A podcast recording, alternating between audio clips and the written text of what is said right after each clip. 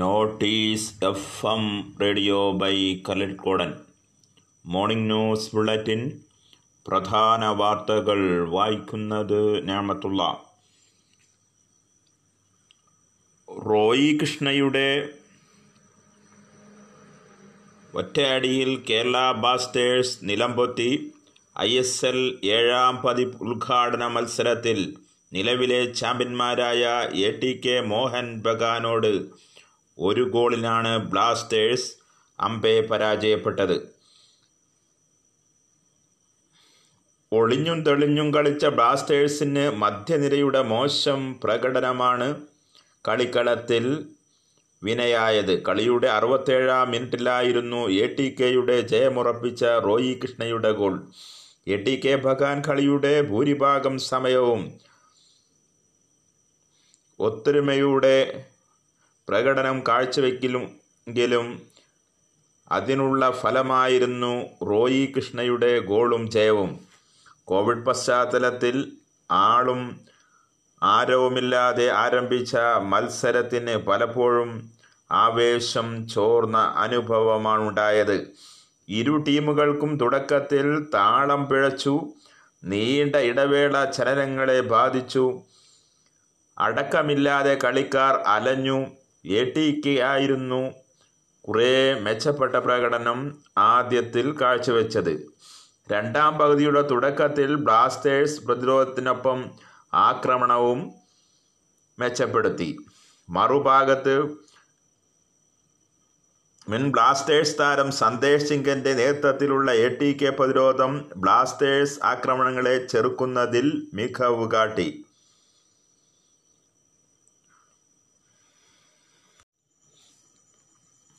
ചിഹ്നം അനുവദിക്കുന്നതിന് പാർട്ടി ഭാരവാഹികളുടെ കത്ത് ഇരുപത്തിമൂന്നിന് വൈകിട്ട് മൂന്ന് മണിക്ക് മുമ്പ് സമർപ്പിച്ചാൽ മതിയാകുമെന്ന് സംസ്ഥാന ഇലക്ഷൻ കമ്മീഷണർ വി ഭാസ്കരൻ അറിയിച്ചു. സൂക്ഷ്മ പരിശോധനാ വേളയിൽ പാർട്ടി ഭാരവാഹികളുടെ കത്ത് ഹാജരാക്കണമെന്ന് ചില റിട്ടേണിംഗ് ഓഫീസർമാർ ആവശ്യപ്പെട്ടെന്ന പരാതിയുടെ പശ്ചാത്തലത്തിലാണ് കമ്മീഷൻ ഇക്കാര്യത്തിൽ വ്യക്തത വരുത്തിയത്. പാർട്ടിയുടെ സംസ്ഥാന ജില്ലാ ഭാരവാഹി നൽകിയ അധികാരപത്രം സ്ഥാനാർത്ഥികൾ വരണാധികാരിക്ക് സമർപ്പിക്കണം.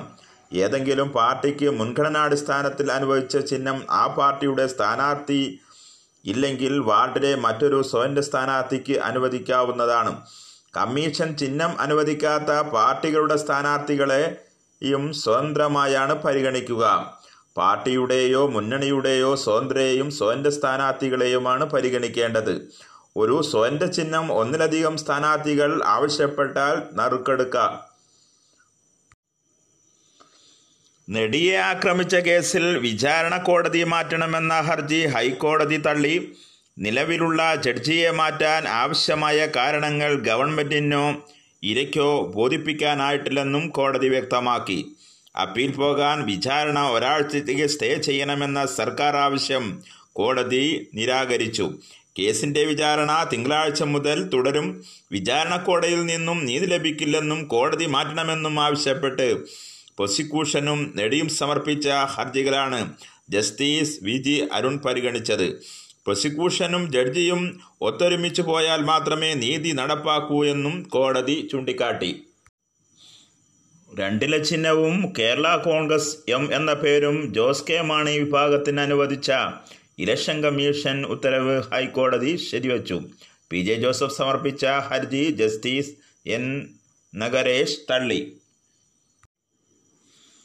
സംസ്ഥാന ഗവൺമെന്റിന് വലിയ ആത്മവിശ്വാസം നൽകുന്ന ജനവിധിയാകും തദ്ദേശ തെരഞ്ഞെടുപ്പിൽ ഉണ്ടാവുകയെന്ന് സി പി എം സംസ്ഥാന സെക്രട്ടറിയുടെ ചുമതല വഹിക്കുന്ന എ വിജയരാഘവൻ മാധ്യമപ്രവർത്തകരോട് പറഞ്ഞു വികസനത്തിന്റെ നേർസാക്ഷ്യങ്ങൾ നിലവിലുള്ളപ്പോൾ ആത്മവിശ്വാസത്തോടെ ജനങ്ങളെ അഭിമുഖീകരിക്കാനാകും. പ്രതിപക്ഷത്തെ സ്വാഭാവികമായും ഇത് അലോസരപ്പെടുത്തുകയാണെന്നും പാർട്ടി സംസ്ഥാന സെക്രട്ടേറിയറ്റ് യോഗത്തിന് ശേഷം അദ്ദേഹം വാർത്താ സമ്മേളനത്തിൽ പറഞ്ഞു കേരള ചരിത്രത്തിൽ അഭൂതപൂർവമായ വികസനമാണ് നാലര വർഷക്കാലമായി നടന്നത്. തടസ്സങ്ങൾ ഇല്ലാതാക്കാൻ മുഖ്യമന്ത്രി മുൻകൈയെടുത്ത് നിശ്ചയദാർഢ്യത്തോടെ ഇടപെട്ടത് വൻ പദ്ധതികളുടെ പൂർത്തീകരണത്തിന് സഹായകമായതായും അദ്ദേഹം അവകാശപ്പെട്ടു.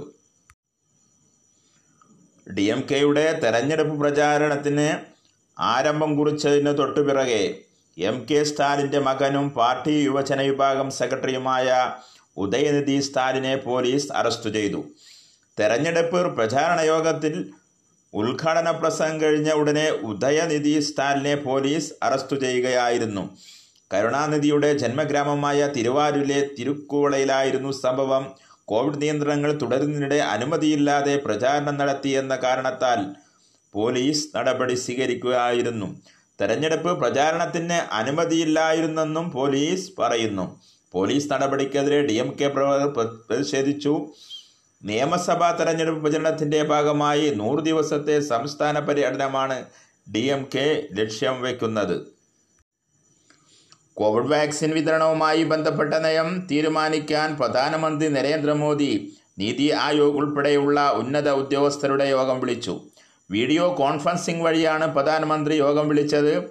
അദ്ദേഹം തന്നെയാണ് ഇക്കാര്യം അറിയിച്ചത്. വാക്സിൻ വിതരണവുമായി ബന്ധപ്പെട്ട നയവും മുന്നോട്ടുള്ള വഴിയും അവലോകനം ചെയ്യുന്നതിനായി യോഗം ചേർന്നതായി മോദി ട്വീറ്റ് ചെയ്തു. വാക്സിൻ നിർമ്മാണത്തിന്റെ പുരോഗതി റെഗുലേറ്ററി അംഗീകാരം സംഭരണം എന്നിവയുമായി ബന്ധപ്പെട്ട പ്രധാന വിഷയങ്ങൾ ചർച്ച ചെയ്തു. മുൻഗണനാ വിഭാഗങ്ങൾ ശീതീകരണ സംവിധാനങ്ങൾ തുടങ്ങിയ വിഷയങ്ങളും ചർച്ചയായതായി അദ്ദേഹം ട്വിറ്ററിൽ പറഞ്ഞു. ബി ജെ പി എം പിയും മുൻ കേന്ദ്രമന്ത്രിയുമായ മേനകാ ഗാന്ധിക്കെതിരായ അഴിമതി കേസിൽ ഡൽഹി ഹൈക്കോടതി സി ബി ഐക്ക് നോട്ടീസ് അയച്ചു.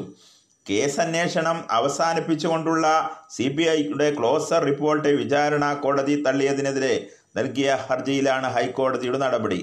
ഒരു ട്രസ്റ്റിന് അമ്പത് ലക്ഷം രൂപ അനധികൃതമായി അനുവദിച്ച സംഭവത്തിലാണ് മേനകാ ഗാന്ധിക്കും മറ്റു രണ്ടുപേർക്കുമെതിരെ രണ്ടായിരത്തി ആറിൽ കേസെടുത്തത്. കേസിൽ പ്രഥമദൃഷ്ട്യ ക്രിമിനൽ ഗൂഢാലോചന വ്യക്തമാണെന്ന് സി ബി ഐയുടെ ക്ലോസർ റിപ്പോർട്ട് തള്ളിക്കൊണ്ട് വിചാരണ കോടതി വ്യക്തമാക്കിയിരുന്നു. ബംഗളൂരു ലഹരിമരുന്ന് കേസുമായി ബന്ധപ്പെട്ട് അറസ്റ്റിലായ ബിനീഷ് കൊടിയേരിയോട് വിശദീകരണം തേടാൻ താരസംഘടനയായ അമ്മ കൊച്ചിയിൽ നടന്ന എക്സിക്യൂട്ടീവ് യോഗത്തിലാണ് തീരുമാനിച്ചത്.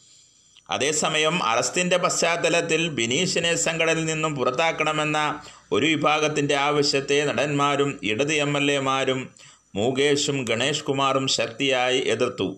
സംഘടനയിൽ നിന്നും രണ്ടു നീതി പാടിൽ നിന്നും പാടില്ലെന്നും ദിലീപിനെ പുറത്താക്കിയ അമ്മ ബിനീഷിനെയും പുറത്താക്കണമെന്നായിരുന്നു നടിമാർ ഉൾപ്പെടെയുള്ളവരുടെ ആവശ്യം.